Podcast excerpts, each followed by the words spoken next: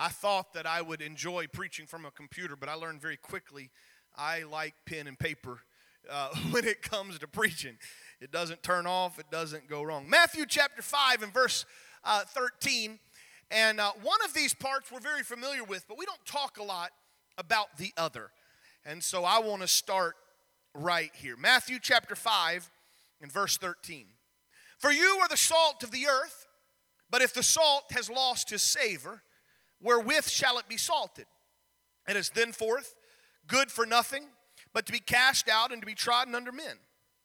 And then again, you are the light of the world. A city that is set on a hill cannot be hid. Neither do men light a candle and then put it under a bushel, but they put it under a on a candlestick, and it giveth light to all that are in the house. Let your light so shine before men that they may see your good works and glorify your Father which is in heaven.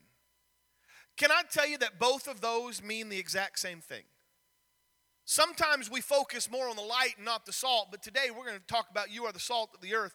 And I want to show you exactly what that means and how important it is that God has chosen us for a purpose. Would you bow your heads and would you ask the word of the Lord to speak to you? Father, God, we have worshiped you and we have come into your presence.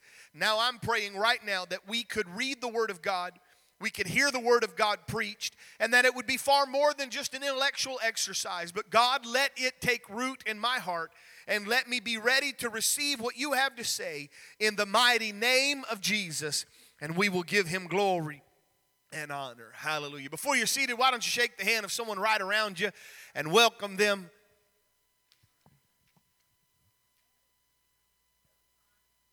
Hallelujah. Before we before we delve into the the the nature of salt, would you let me take you on a journey in the Bible? And if you have your Bibles, I may not read every verse, but if you have your Bibles, would you turn to the book of Mark, chapter 9? I want to show you some things because what I have found in life is that the Word of God covers everything that you and I will ever go through. And the personalities and the thoughts and the emotions that you and I uh, have are found within the pages of the Bible. And sometimes we, we get the Bible and we read it just to read it, and we're not really letting it kind of grow on us. And so I want to take you on a journey in Mark chapter 9 because at the end of that chapter, you have another reference to salt. But I think we would do it a disservice to just jump right to the end of the chapter and miss everything that happened at the beginning. So, you, you have this place where the Lord is beginning to tell his disciples uh, and, and try to, to get them prepared that, you know what, I'm not going to be with you this all the time. There, uh, there is a time where, where, where there's going to have to be a death that occurs, and the disciples, they don't get it. Uh, beginning of the Mark, uh, uh, book of Mark, Jesus says unto them, I'm going to tell you that there's some of you that are standing here that will not taste death till they have seen the kingdom of God come with his power. Now, that doesn't mean that the rapture had was going to take place before they died. It doesn't mean that that they were going to not die until Jesus comes back a second time because right here you have uh, Peter, James, and John that get a glimpse of the heavenlies. You have John the Revelator and all of the things that he was able to see. But after six days, the Bible says that Jesus took Peter, James, and John's. They go up to uh, the, the mountaintop, and while it's there, the Lord is transfigured before them. Now, I don't have a lot of time to talk about this story. I just want you to grasp the symbolicness of what happened in front of their very eyes, Jesus changes. He begins to glow. He, his, his raiment shines white as snow. Uh, it, it's just amazing. And then all of a sudden, Moses and uh, Elijah are there. And, and, and it's this incredible moment. And Peter, in his impetuous nature, he's ready to build three tabernacles or three tents. And let's just stay up here on the mountaintop all the time and we'll just worship. And they don't even know what to do.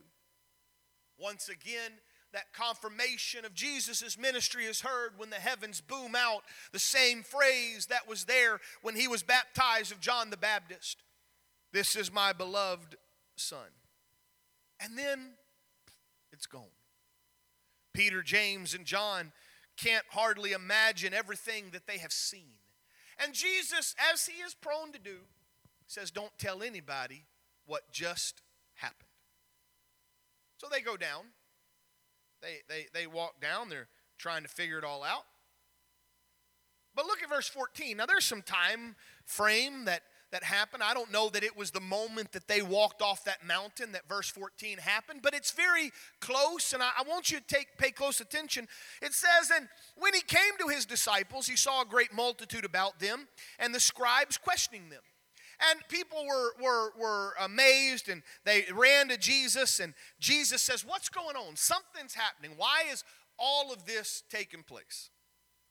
They begin to say, Well, here I have my son. He's got a, a, a, a, the Bible says a dumb spirit. Now, I know a lot of people that have a dumb spirit, but it's probably a little different from what this means.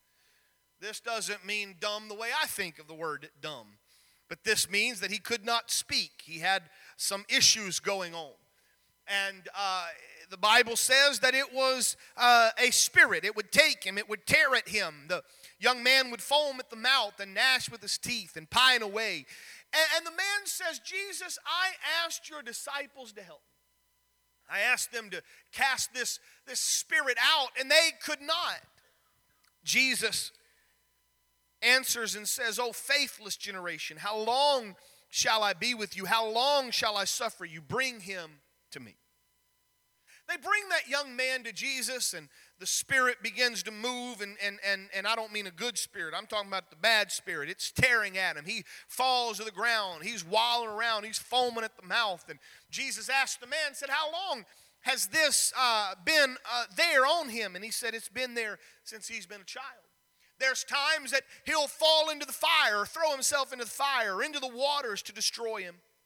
And if you can do anything, Jesus, have compassion on us and believe. Jesus said, Well, if you can believe, then all things are possible. One of the greatest prayers that I've read in the Bible is found right here where the man says, Lord, I believe, but help mine unbelief. Because you and I have been in those situations where you know God has the ability to do it, but when you're struggling with it, it's kind of hard to think, can He help me? And, and so it's there, and and, and, and, and the, the, the Jesus looks and he rebukes that foul spirit. Now, dumb and deaf spirit, I charge thee, come out of him. Enter no more. The spirit cries and tears him sore and comes out of him. And the young man falls as if he was dead. In fact, people thought he was dead. And Jesus simply lifted up by the hand and he arose and they kind of walk their way. And the disciples are sitting there and, and they say to Jesus, they say, now, now we're confused. We have seen miracles by our own hand. We've had the power to do these things. Why couldn't we do this one? Why couldn't we heal him? And Jesus says, He says, Well, because this kind can come forth by nothing else but by prayer and fasting. All of that is just to set the stage for this next diatribe that happens. I, I personally believe, I, I mean, I guess there's room that maybe this happened far enough after the Mount of Transfiguration that Peter, James, and John were part of that. But my own personal assumption, and, and I know that's a dangerous thing to have, but my own personal assumption, Brother Miller, is that this was taking place while Jesus and Peter and James and John were on the mountaintop. And so they come down. So you have three disciples that have been up just seeing incredible things. You have the other, what would that be? Nine disciples down here trying to cast out a demon and it's not working. And after all of that, they, they're coming to Capernaum. This is verse 33. And they're in the house, and Jesus says, Hey guys, what were y'all talking about on the journey? And nobody wants to answer. Nobody's paying attention. They're just kind of all, well, well, we're just talking about that. And it's kind of like parents when that you know your kid said something, and so you ask them, what'd you say? And they don't want to tell you because they know they're in trouble, and they're trying to figure out how in the world you knew. And Jesus said, No, I, I heard you saying something. What, what y'all are kind of arguing a little bit. What were you arguing about? And finally, I don't know who it was, somebody sheepishly had to say they had been disputing among themselves who was the greatest. Now, if this had happened right after God had sent them out two by two or by the 70, and they come back and they're saying, Man, we have seen blinded eyes open, we prayed for people and deaf ears got unstopped, and all of this, then maybe I guess it would make sense. But you just failed miserably in casting out a demon, and now you want to argue who's greater. With me? Because I'm pretty confident I know Peter, even though the Lord told Peter, don't tell anybody what you saw on the mountain, there was a Peter, there was a James and John. James and John, they had problem with this because their, their mother, in fact, one time got a hold of Jesus and said, I want you to pay close attention to my kids and I want you to kind of make sure they're on the right hand. So there was a lot of this that went on. But I can just imagine Peter in that conversation, somebody saying, you know what, I think I'm the greatest disciple. And Peter go, no, you're not. You should have seen what I saw out there on the mountain. I mean, Jesus began to glow, and, and I got to talk to Moses, and I got to talk to Elijah. It was incredible. And, and, and really, I mean, guys, to be honest, if, if y'all would be anything, y'all would have been in my shoes. Jesus would have brought you up there, but Jesus didn't do it because y'all don't really deserve it. I am the greatest. Now, see, here's the key. You go, well, why is this so important? It's important to understand the, the way human nature works in order to understand the way that the Lord responded to them. Because in today's world, this arrogance still is there. I'm greater, I'm the best. The Lord loves me more than He loves you. It, it, it starts when they're kids. I, I, I hear it my kids all the time. You know, they don't think I'm listening. Mommy loves me more than she loves you. And it's true because my mother does love my brother more than she loves me. So I understand and, and I'm aware of how that all works. But it's just built into us. And Jesus sits down and watch what he says. Jesus says, If any man desire to be first, that same will be the last of all and a servant of all. And he took a child and he set him in the midst. And when he had taken the child in his arms, he said, Whosoever shall receive one of these children in my name receiveth me, and whoever shall receive me, receive or, and and sh- whoever shall receive me receiveth not me but him that sent me and these disciples don't get it they just got rebuked by the God of creation. And immediately after hearing that, John said, Well, you know what, the Lord, the Lord, I saw somebody casting out devils in your name, but he's not really one of us chosen 12 disciples. And so, and, and I told him he ought not do that because he doesn't follow you like we follow you. And, and, and so I told him he had no right to do that. And, and Jesus said, Are you insane? I mean, that, that's Buford's version, but it's in there. Are you insane? Do you not hear what I'm saying? I'm telling you that he that receiveth him not, or, or, or, rather forbid him not, for there is no man which shall do a miracle in my name that can speak lightly of me. For he that is not against us is on our part. What's whosoever shall you give a cup of water to drink in my name because you belong to Christ? Verily I say unto you, he shall not lose his reward. But whosoever shall offend, even one of these little ones that believe in me, it's better for him that you would tie a millstone, a big old rock around your neck, and jump into the water and try to swim. If your hand offend thee, cut it off. It would be better for thee to enter into life maimed and ha- than having two hands and go to hell into the fire that shall never be quenched. If your foot offend thee, cut it off.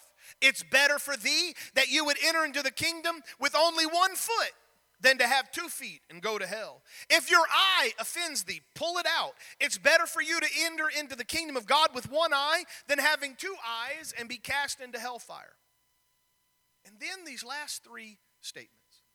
He says, For everyone shall be salted with fire, and every sacrifice shall be salted with salt. Salt is good. But if the salt hath lost his saltness, wherewith will you season it? Have salt in yourselves and have peace in one another. Now, I, I, know that's a lot of Bible and I'm kind of starting slow, but this is where it gets. There is a vast difference between salvation and discipleship. Salvation, the Lord says of salvation, this is what He says Whosoever will, let him come. Salvation is open to anyone. You can't earn it, you can't buy it, you don't deserve it. There's nothing you can do to make him love you anymore. Salvation is for each and every one to come. And all that is required is faith. Salvation is simply walking to the cross and trusting in the Lord and asking Him to forgive you and to be baptized in His name and be filled with the Spirit. Salvation is free. But discipleship, huh? Discipleship is only for believers willing to pay a price. Discipleship is not just coming to the cross, but Jesus said you need to pick up your cross and you need to follow me. In the book of Luke, chapter 14, we, we begin to get this statement. And if you have your Bibles, I want to invite you to turn to the book of Luke, chapter 14. Because in Luke chapter 14, we get to see that. In verse 25, it says this that there were a great multitudes that were following him. And he said, and he turned to them and he said this He said, If any man come to me and hate not his father and mother and his wife and his children and his brethren and his sisters, yea, even his own life also, he cannot be my disciple. Now that doesn't mean just just kind of that doesn't mean hate the way we think of hate. It Doesn't mean that you have to abhor your brother or your mother or your dad. What it simply means is that you have to love them less than the love you have for God.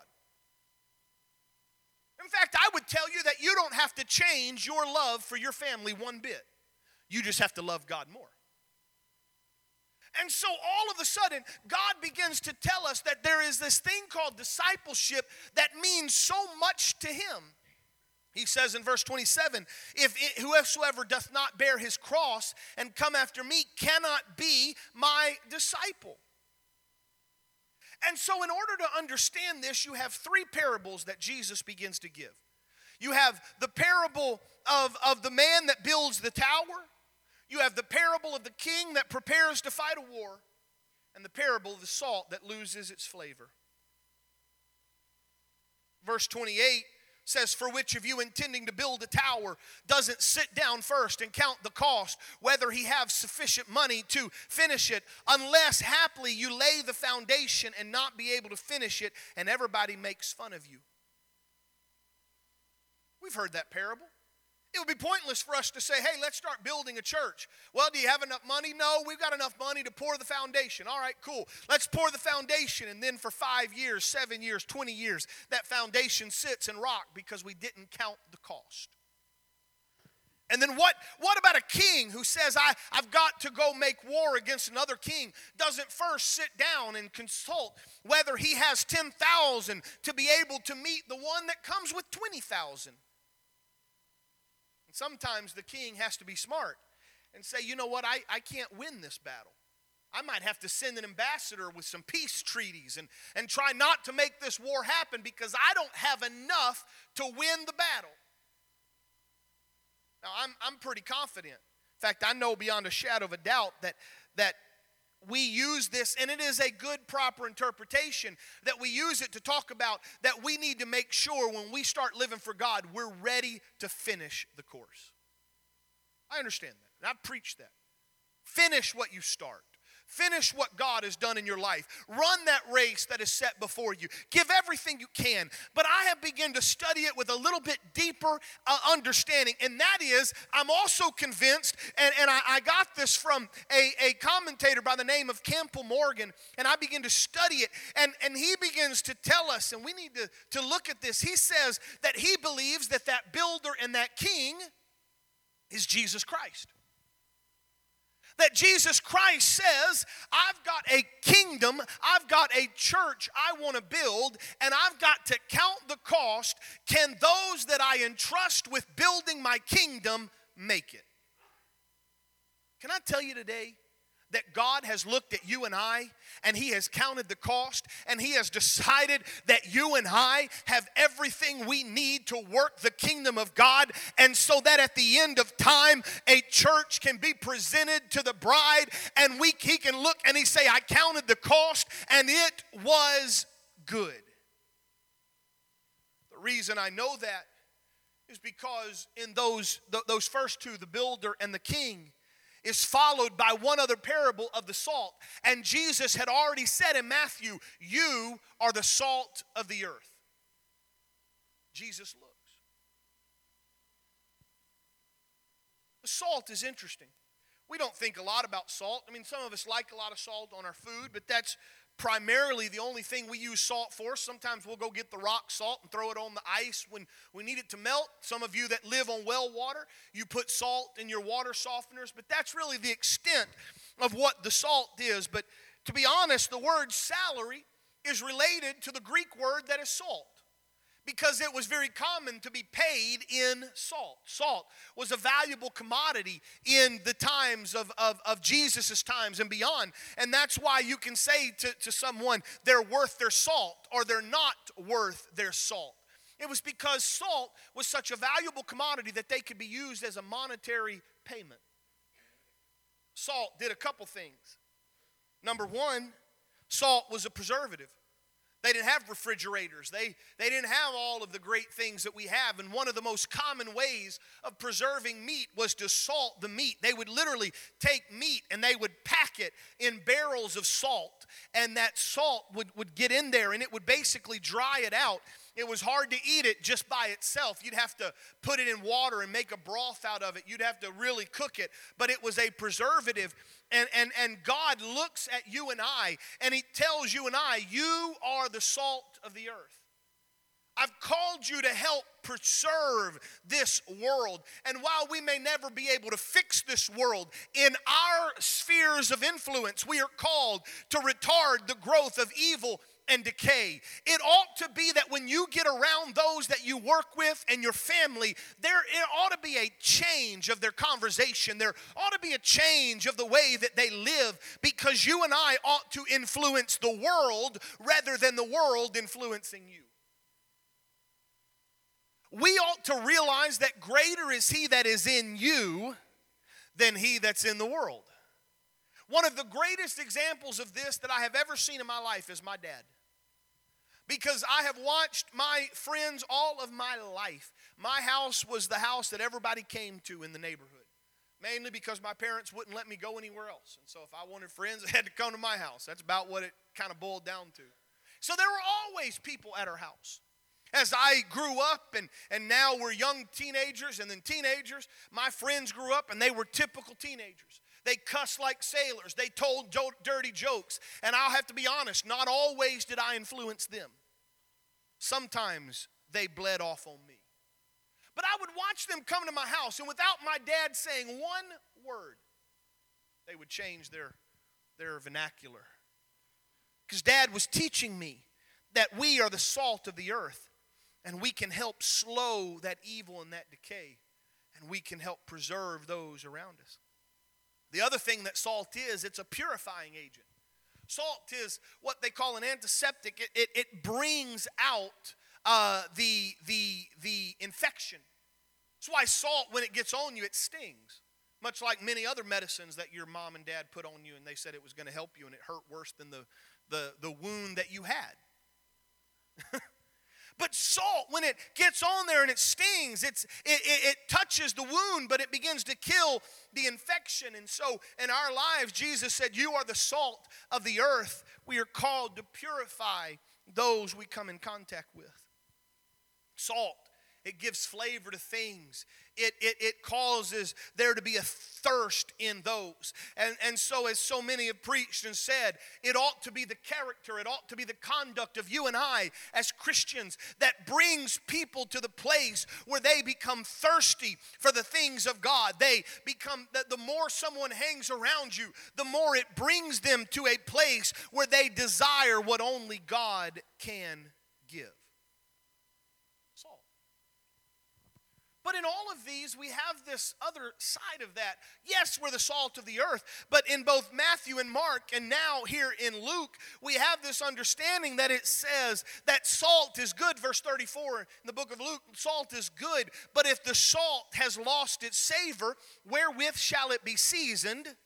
It is neither fit for the land, nor yet for the dunghill, but men cast it out, and he that hath an ears, let him hear. I, I don't know about you, I remember when Sister Buford and I we first got married, and um, we, we, we had a little apartment, and we go to the grocery store for the first time, and we're to fill up our pantry. And I was so excited because now I get to decide what we're to eat, not my mom. And so we start picking out all of the good stuff the good peanut butter, not the cheap stuff, the good syrup, not the cheap stuff. There's some things you just don't skimp on. And we get it all, and it's kind of expensive because you got to fill up a cupboard. And then we realize we don't have any salt, we don't have any pepper, we don't have any flour, we don't have any sugar, you know, all the stuff you take for granted. And so now you got to buy all the spices. Now, someone who knows how to cook will know this that spices do have a shelf date. Just because you got that tarragon that's been in your pantry for 19 years, it probably doesn't taste the way tarragon is supposed to taste. All right? And so it's pretty good that you, for a lot of your spices, you kind of, you know, after a year or so, just throw them away and go get new spices. But salt doesn't. You can have salt in your pantry for a hundred years, and it's never going to lose its flavor because the salt that you and I consume is 100% pure, and, it, and it's there. But so, so when the Lord says the salt will lose its savor or the salt will lose its saltiness, that doesn't make sense to you and I because we are used to pure salt. But the salt that they had there in Palestine would have been completely different. And for them, once the saltiness was gone, there was no way to restore it. See, there were three ways that you could get salt in Palestine. The first way is there was some salt caverns, much like we get some of our salt today. They could go down into some of these caverns, and there was literally this, this rock type salt that they could break off and they could use. The second thing they could do is they could go to the Dead Sea and they could make evaporation uh, holes and they could put salt water in these, these little troughs and they could let all the water evaporate and it would leave behind a salt. But the third one is they there were some salt marshes. I don't know if any of you have ever been around a salt marsh there in Louisiana. We've got a lot of them, but you would find, or anybody ever had a, uh, uh, uh, a saltwater aquarium? Any of you ever had a saltwater aquarium? I have. And, and uh, you'll notice if you have saltwater aquariums, you'll get the salt creep that kind of goes up the side. You go to a saltwater marsh, and that salt water is leaching up through the ground and it will find you'll find that on all of the trees and the and the, the grasses they will have this salt residue. It will almost be like an incrustation of salt and they would go and they would get that as well. That salt there in palestine during those times was not very stable. In fact there's a story that is told, and, and you can go back in some of the antiquities and you can find that there was a merchant uh, that grabbed some salt out of, of one of those salt marshes. And, and there he, he, he thought, here's what I can do I can go get a lot of salt and I can store it and and uh, he was he was called the merchant of Sidon, and he said, I can get all of the salt and I can store it in my house, and I can evade the salt tax that was going on during that time, and then I can sell it kind of black market salt. I can sell it and I can make a, a killing. Well, the problem was he didn't think about this, and he took this salt and he he piled it up in his house and he put it all on the ground and he piled it up. And after a few years went by, he went to get the salt, and the salt that had been on the ground, the, the, the salt, some of the, the chemical natures that were in there, had leached out, and what he had left was no good. And as this story there in antiquity that you can find about that merchant of Sidon tells you, it says that he lost everything because the salt had lost its savor. One of the easiest ways I can tell you, and I don't know if you've ever done this or if it even makes any sense to you, but if you've ever had a bag of rock salt or salt that you throw out on the on the, the ice when it melts, if you go and you put it on the floor of your garage, if you leave it in the bag on the garage, especially has a hole, you'll find this crust that begins to kind of pour out of that bag. And that's the chemicals leaching out of that salt. And if you leave it there long enough, nothing else will work. But this salt that they had, Jesus says, I don't want you to lose your savor because if you lose your savor, not only is it good to eat, it's not even fit for the land, nor is it even fit for the dunghill. And this is where I want to I want to get to you for a moment. Because the Bible says we're the light of the world and we're the salt of the earth. I've got an, a, a thing, I, I, I, printed it off because I, was the only way that I could get it, it the, the, the, way it was a, a research journal, and I couldn't, couldn't save it, so I had to kind of like take pictures of it and get it. But it's a, a research journal in an archaeological magazine that I found that begins to talk about all of the ways that salt was used in Palestine. Yeah, we put it on our food, that makes sense. But there, they realized that the salt, because remember, it wasn't pure white table salt. This was a rock salt. This was minerals. They began to realize that they could take that salt and they could put it on their crops, and their crops would grow better because they had realized that the minerals that were contained in that salt were also minerals that were needed in their fields. Now, I'm not suggesting that you go get that little white Morton salt and start throwing it in your garden because if you do, it's not going to work. All right? But there's a lot of the stuff that you have in your fertilizer that was there in the salt that naturally occurred in Palestine. And they've done some research and they begin to find it, which is why the Lord said, I, I want you, and, and, let me tell it to you positive. It's in verse 34, it's a negative statement. If you've lost your savor, it's not fit for the land, it's not fit for the dunghill. Men cast it out. But the positive thing is, salt that is good is used to help things grow. They could put it in their fertilizer, they could add it there. Uh, there's a study that was done on asparagus that, that you could put a little bit of salt on the asparagus fields and it would help those asparagus grow better because there was an understanding of the growth that could happen. But Jesus said, if the salt has lost its savor, it's not good for anything but men to cast it out and to be trodden underfoot in, in those Bible days, and, and again, I'd have to, I, I've not been there, but if you've ever watched the old Ben Hur movie, you'll see it, the old one.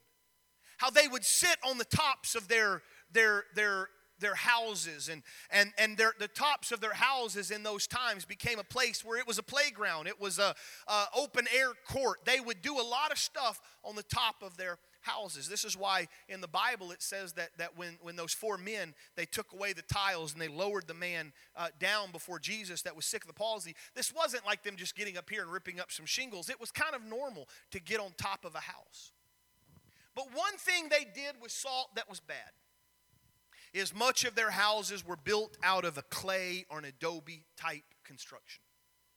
And the one thing that old nasty salt was good for was to throw it on top of the clay and it would pull out the moisture and it would make that clay harder than it ever was. And, and so that was the only use for good soil. I mean, for, for bad salt, was to throw it on top of the clay. You say, Pastor, why are you taking all of this time on a Sunday morning of all things? Why not do it on a Wednesday night when you're going to teach? Why you can do it like this? It's simply this salt that comes in contact with the earth loses its savor. Salt that comes in contact with the world loses the purpose that it was created to do. And the Lord looks at you and I and He says, You are the salt of the earth. I have counted the cost. I know what it's going to take to make a church. I know what it's going to take to grow a church here. And I have looked and I have said, I'm willing to invest in you. I'm willing to put my spirit in you. I'm willing to give you power. And I know that if you'll be salty, if you will, it will work. Parable the sower, Matthew chapter 13 says, And he spoke these things in a parable, and he said, Behold, the sower went forth to sow. And when he sowed, some seeds fell by the wayside, and the birds came and ate the seeds up. Some fell by the stony places, did not have much earth, and they did spring up, but there was no deepness of the earth, and because they had no root, when the sun came up, they were scorched and they withered away. And some fell among thorns, and when the thorns sprung up, it choked it. But others fell on good ground and brought forth fruit, some a hundredfold, some sixtyfold, and some thirtyfold. He that hath an ear, let him hear. And so it is that Jesus tells them the words of that, and he says, The seed is the word of God. And he that that that hears the word and doesn't understand it, it's like the birds that come and the wicked way the wicked one comes and catches away that which was sown in his heart, and then there's no growth. The stony parts are those that receive the seed and they hear the word and they with joy receive the word, but they have no root and they might endure for a while, but tribulation or persecution comes and they leave it away. Some are those that hear it, then receive the seed. It's amongst the thorns, and he, it's he that heareth the word. But the cares of this world and the deceitfulness of riches choke the word, and that man becomes unfruitful. But he that receiveth the seed of the good ground is he that heareth the word, understandeth the word, and beareth fruit. Listen to me very carefully. While we cannot minimize the reality of personal choice and free will, I can't make anybody receive the word. I can't make anybody do something they don't want to do. At the end of the day, it's going to boil down to did you hear the Word of God? Did you receive the Word of God? And did you act on the Word of God? But I strongly believe that each of those categories of soil and the seed could have been benefited by someone that was willing to work the soil. Those rocky places, when, when, when my dad, the house that they still live in, back in 1991, we bought a, a home that had, had been built and somebody had backed out of the contract. So it was a brand new built home, uh, hadn't even got all the lights up yet. So when we bought this home, it was nothing but, you know, dirt and mud all around it. They told my dad, we can, you know, give me $5,000 and we'll plant a bunch of, of uh, sod. And dad said, no, that's okay. I'll buy $100 worth of seed and, and we'll plant seed. But dad paid me, I was 11 years old. Dad would pay me a dollar a five gallon bucket full of rocks that I picked up out of that yard. It was a half acre yard. I learned real quickly the bigger rocks I picked up, the more money I got. Filled up that bucket. But dad was teaching me that you can grow things a lot better if you pick up the rocks. Somewhere in this world, there needs to be a disciple of Jesus Christ that's willing to go into some stony places and start removing some rocks, moving some things around, and say, I'm going to help you receive the word. If you've got a field and you, you, you have a, a, a cattle, you know that it's a constant battle cut down the brambles and the blackberry bushes and the thorns that like to grow up in the middle of your hay fields. It takes work. Jesus said, I've called the people who are the light of the world and the salt of the earth, and they have a purpose. The salt that you have is far more than just making somebody thirsty and want to come to God. The salt that you have literally prepares the ground like fertilizer prepares the ground. You're called to help those grow that come in contact with you. I want you to stand today.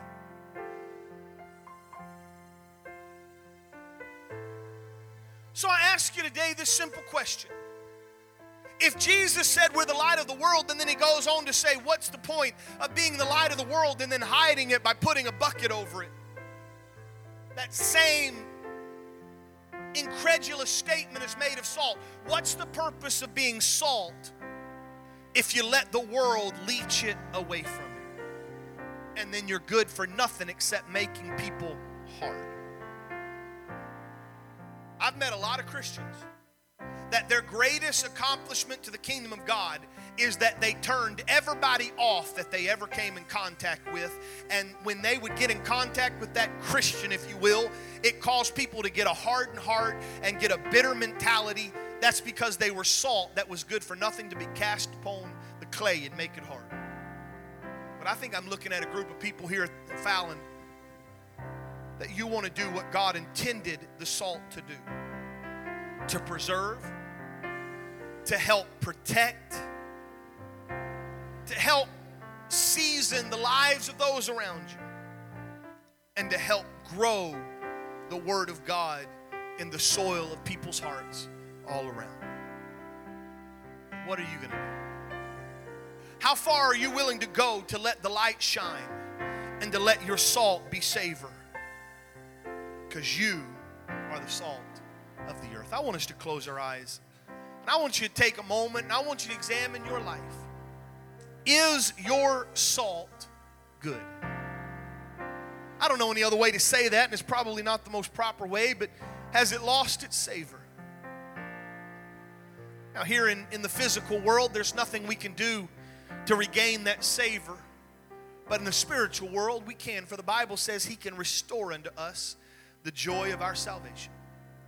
And so I want you to begin to examine as our praise team begins to sing. And I want you to begin to examine your life, and I want you to ask do you have a life that you've hidden? Do you have salt that has lost its savor? If you have, then I think it's time for you to say, Lord, would you restore me? Would you stir up the gift that's within me? Would you move in my heart, I pray, in Jesus' name?